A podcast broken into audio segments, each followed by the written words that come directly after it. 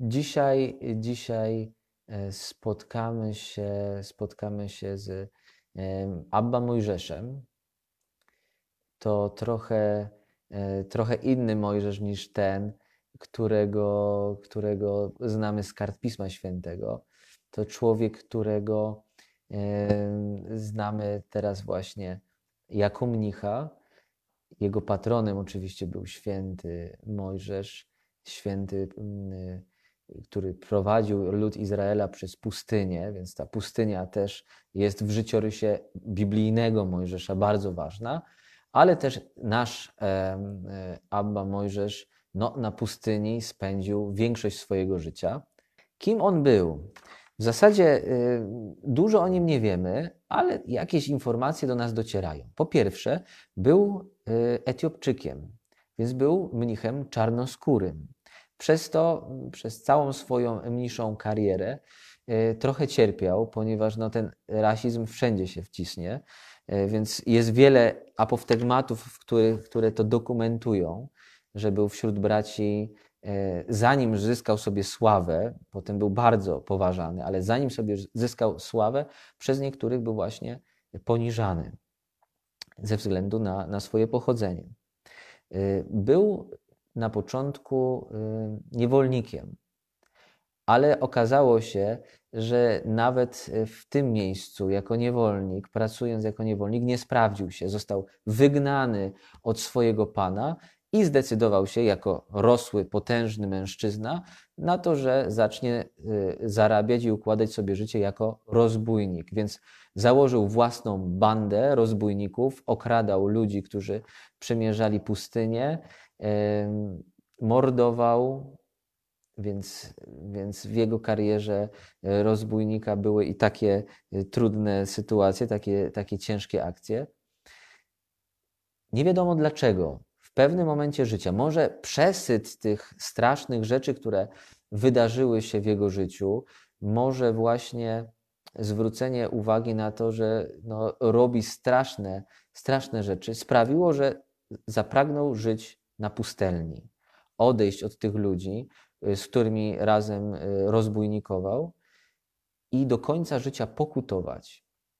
Myślę, że jest to nadzieja dla każdego z nas, że w pewnym momencie życia każdego z nas może najść właśnie taka myśl, że robię coś złego i mogę się z tego poprawić. Jest droga do pokuty, jest droga do wyzwolenia z grzechu, który mnie pochwycił, mnie dusi i trzyma.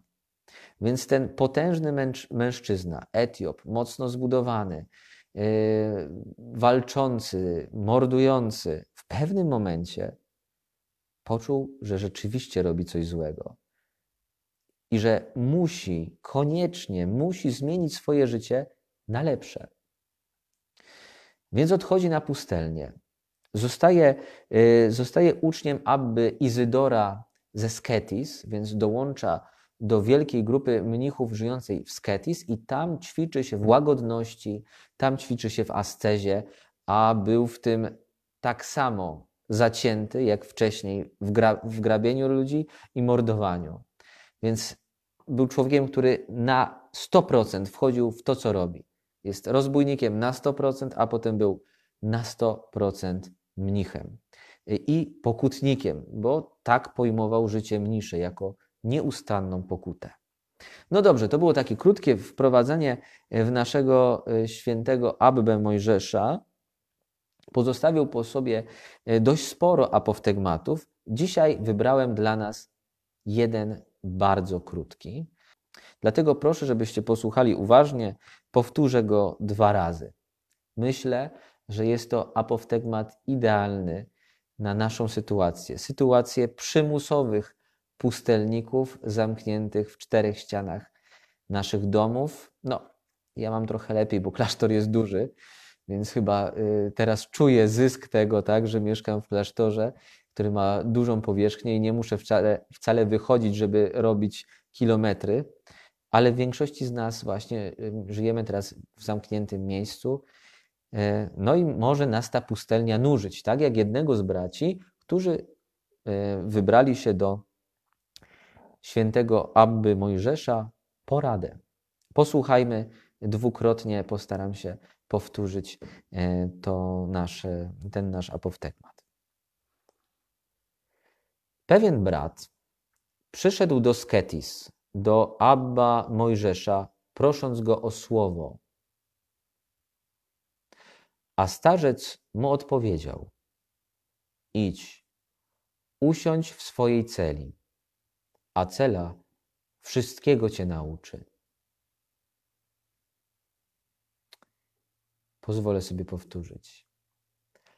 Pewien brat przyszedł do Sketis, do Abba Mojżesza, prosząc go o słowo. A starzec mu odpowiedział: idź, usiądź w swojej celi, a cela cię wszystkiego nauczy. No, można by powiedzieć, że znowu mamy apoftegmat szorstki jak pustynny piasek. Ale tak jak to powiedziałem wczoraj, ta szorstkość to dopiero pierwsza warstwa. Kiedy pogrzebie się głębiej w piasku, można znaleźć tam skarby, prawdziwe skarby starożytnej mądrości mnichów. Przychodzi uczeń i prosi o słowo. To jest takie idiomatyczne, bardzo charakterystyczne wyrażenie oznaczające, że mnich przyszedł prosić o radę.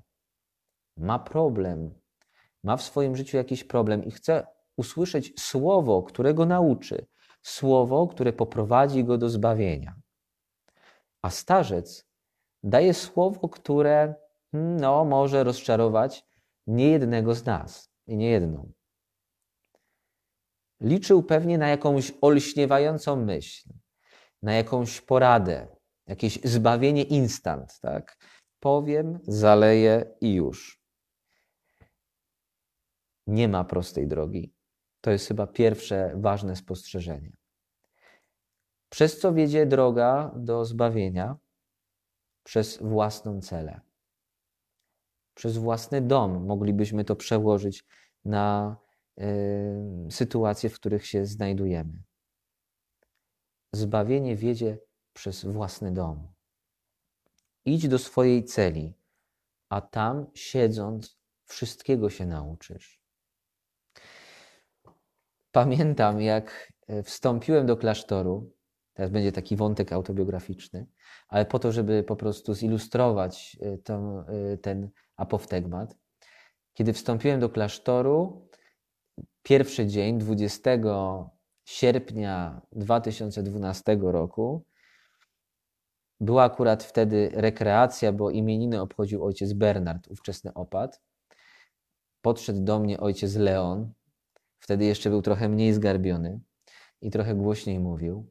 Podszedł do mnie i mówi mi: bracie, niech brat pamięta, mnich ćwiczy się w klasztorze. No, zmroziło mnie to. To oznaczało mniej więcej dla mnie wtedy, że oj bracie, nie wyjdziesz stąd. Ale to prawda jest. To jest prawda. Jeżeli chcemy żyć w klasztorze, to musimy uczyć się tego życia w klasztorze, a nie na zewnątrz. Jeżeli pragniemy żyć w swoim domu rodzinnym szczęśliwie, to tego życia nie nauczymy się gdzie indziej, jak trwając w swoim domu i go budując. Cela wszystkiego cię nauczy. Wszystkiego, czyli czego?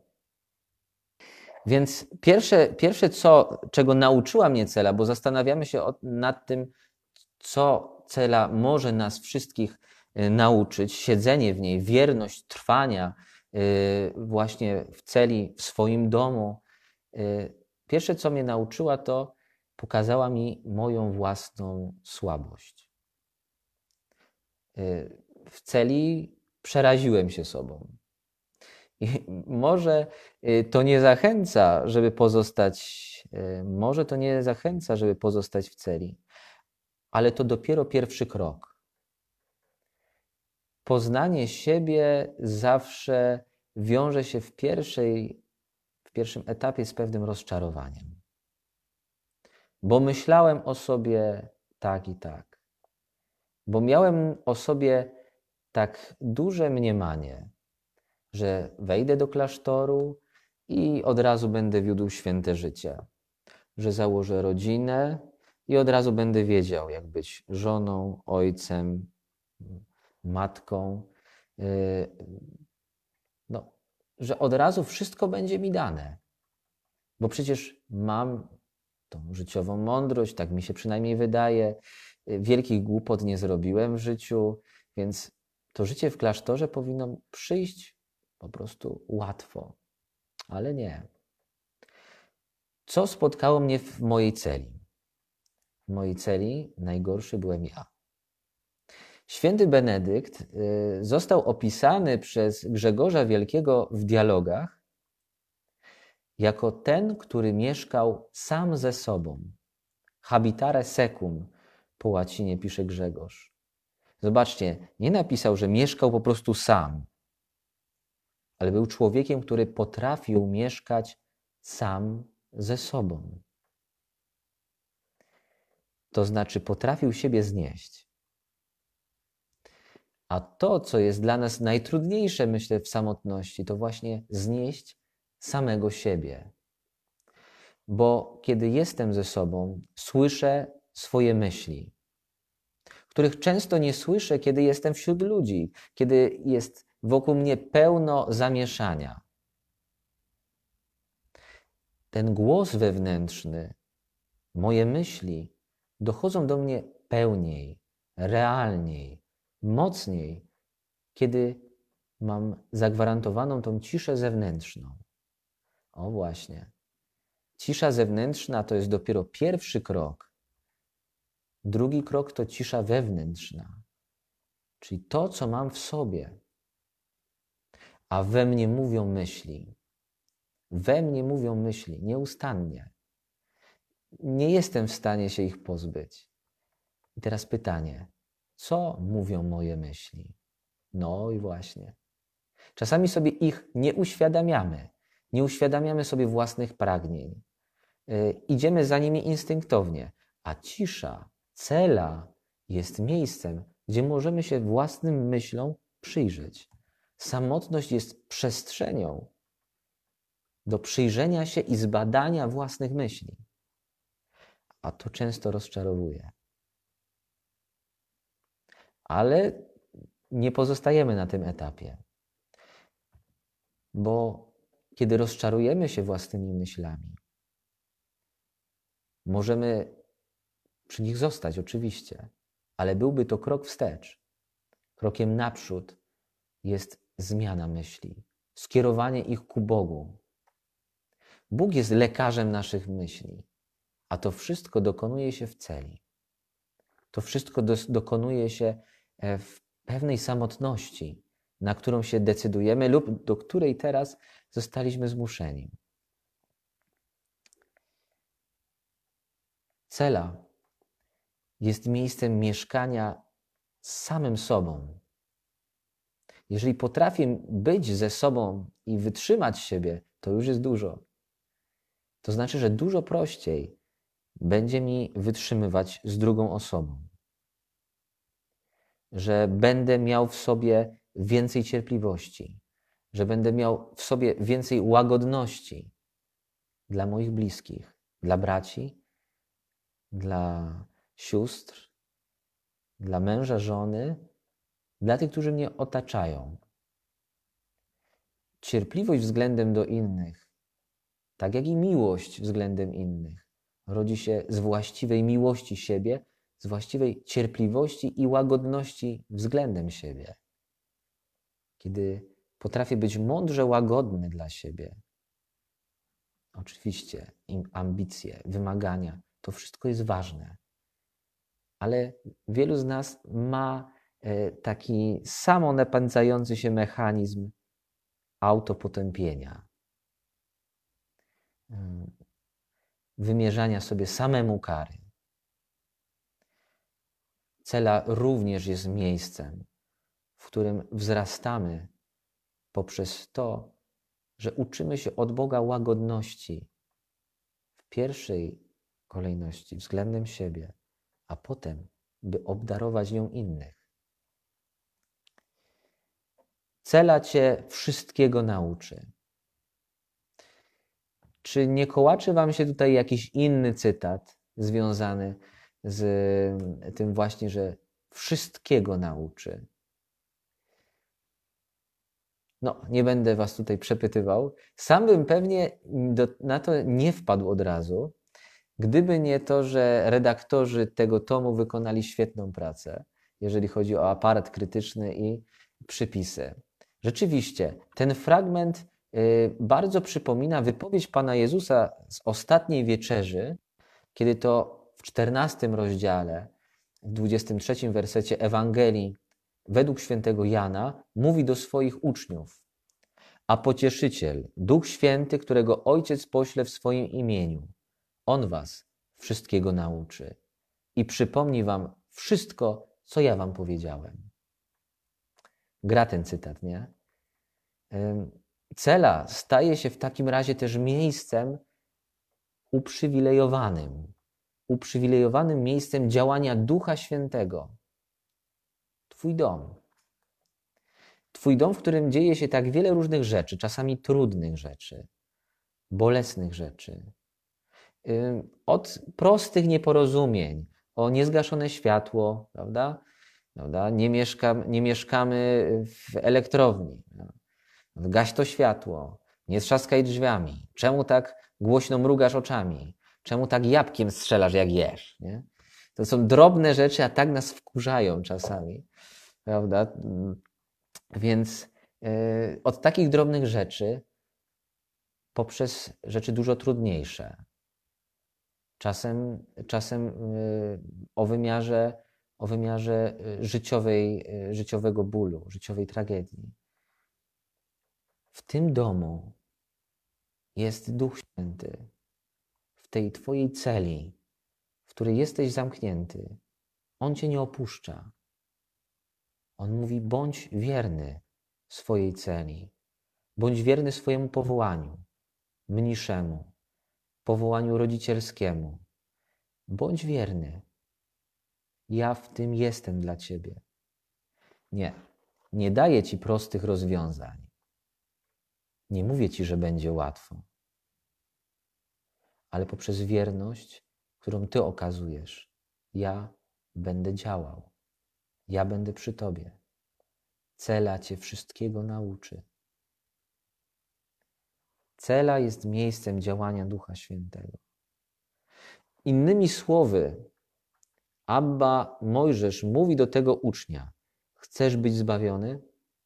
Nie uciekaj. Nie uciekaj od swojego powołania, które jest trudne, ale jest twoje. Stało się dla ciebie drogą wiodącą do zbawienia. Bądź wierny. Kolejny raz pojawia się to słowo: wierność. Wierność sobie, swojemu powołaniu, które Bóg we mnie zapisał i zostawił. Prawda? I jest to wierność powołaniu mniszemu, kapłańskiemu, rodzicielskiemu. To tak trudno teraz, bo rozmawiam z różnymi rodzicami. Dzisiaj też trochę telefonów wykonałem. Bardzo mi miło było porozmawiać z wieloma z was.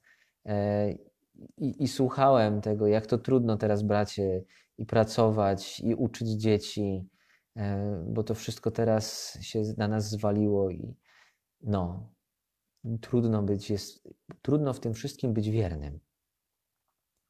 Ale Bóg wzywa nas tutaj przez słowa Abba Mojżesza: cela cię wszystkiego nauczy. Nie będzie to proste. Nie będzie.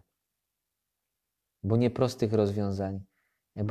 rozwiązania prowadzą nas do Pana Boga, ale wierność codzienna. To byłoby chyba to. Tak mi się wydaje.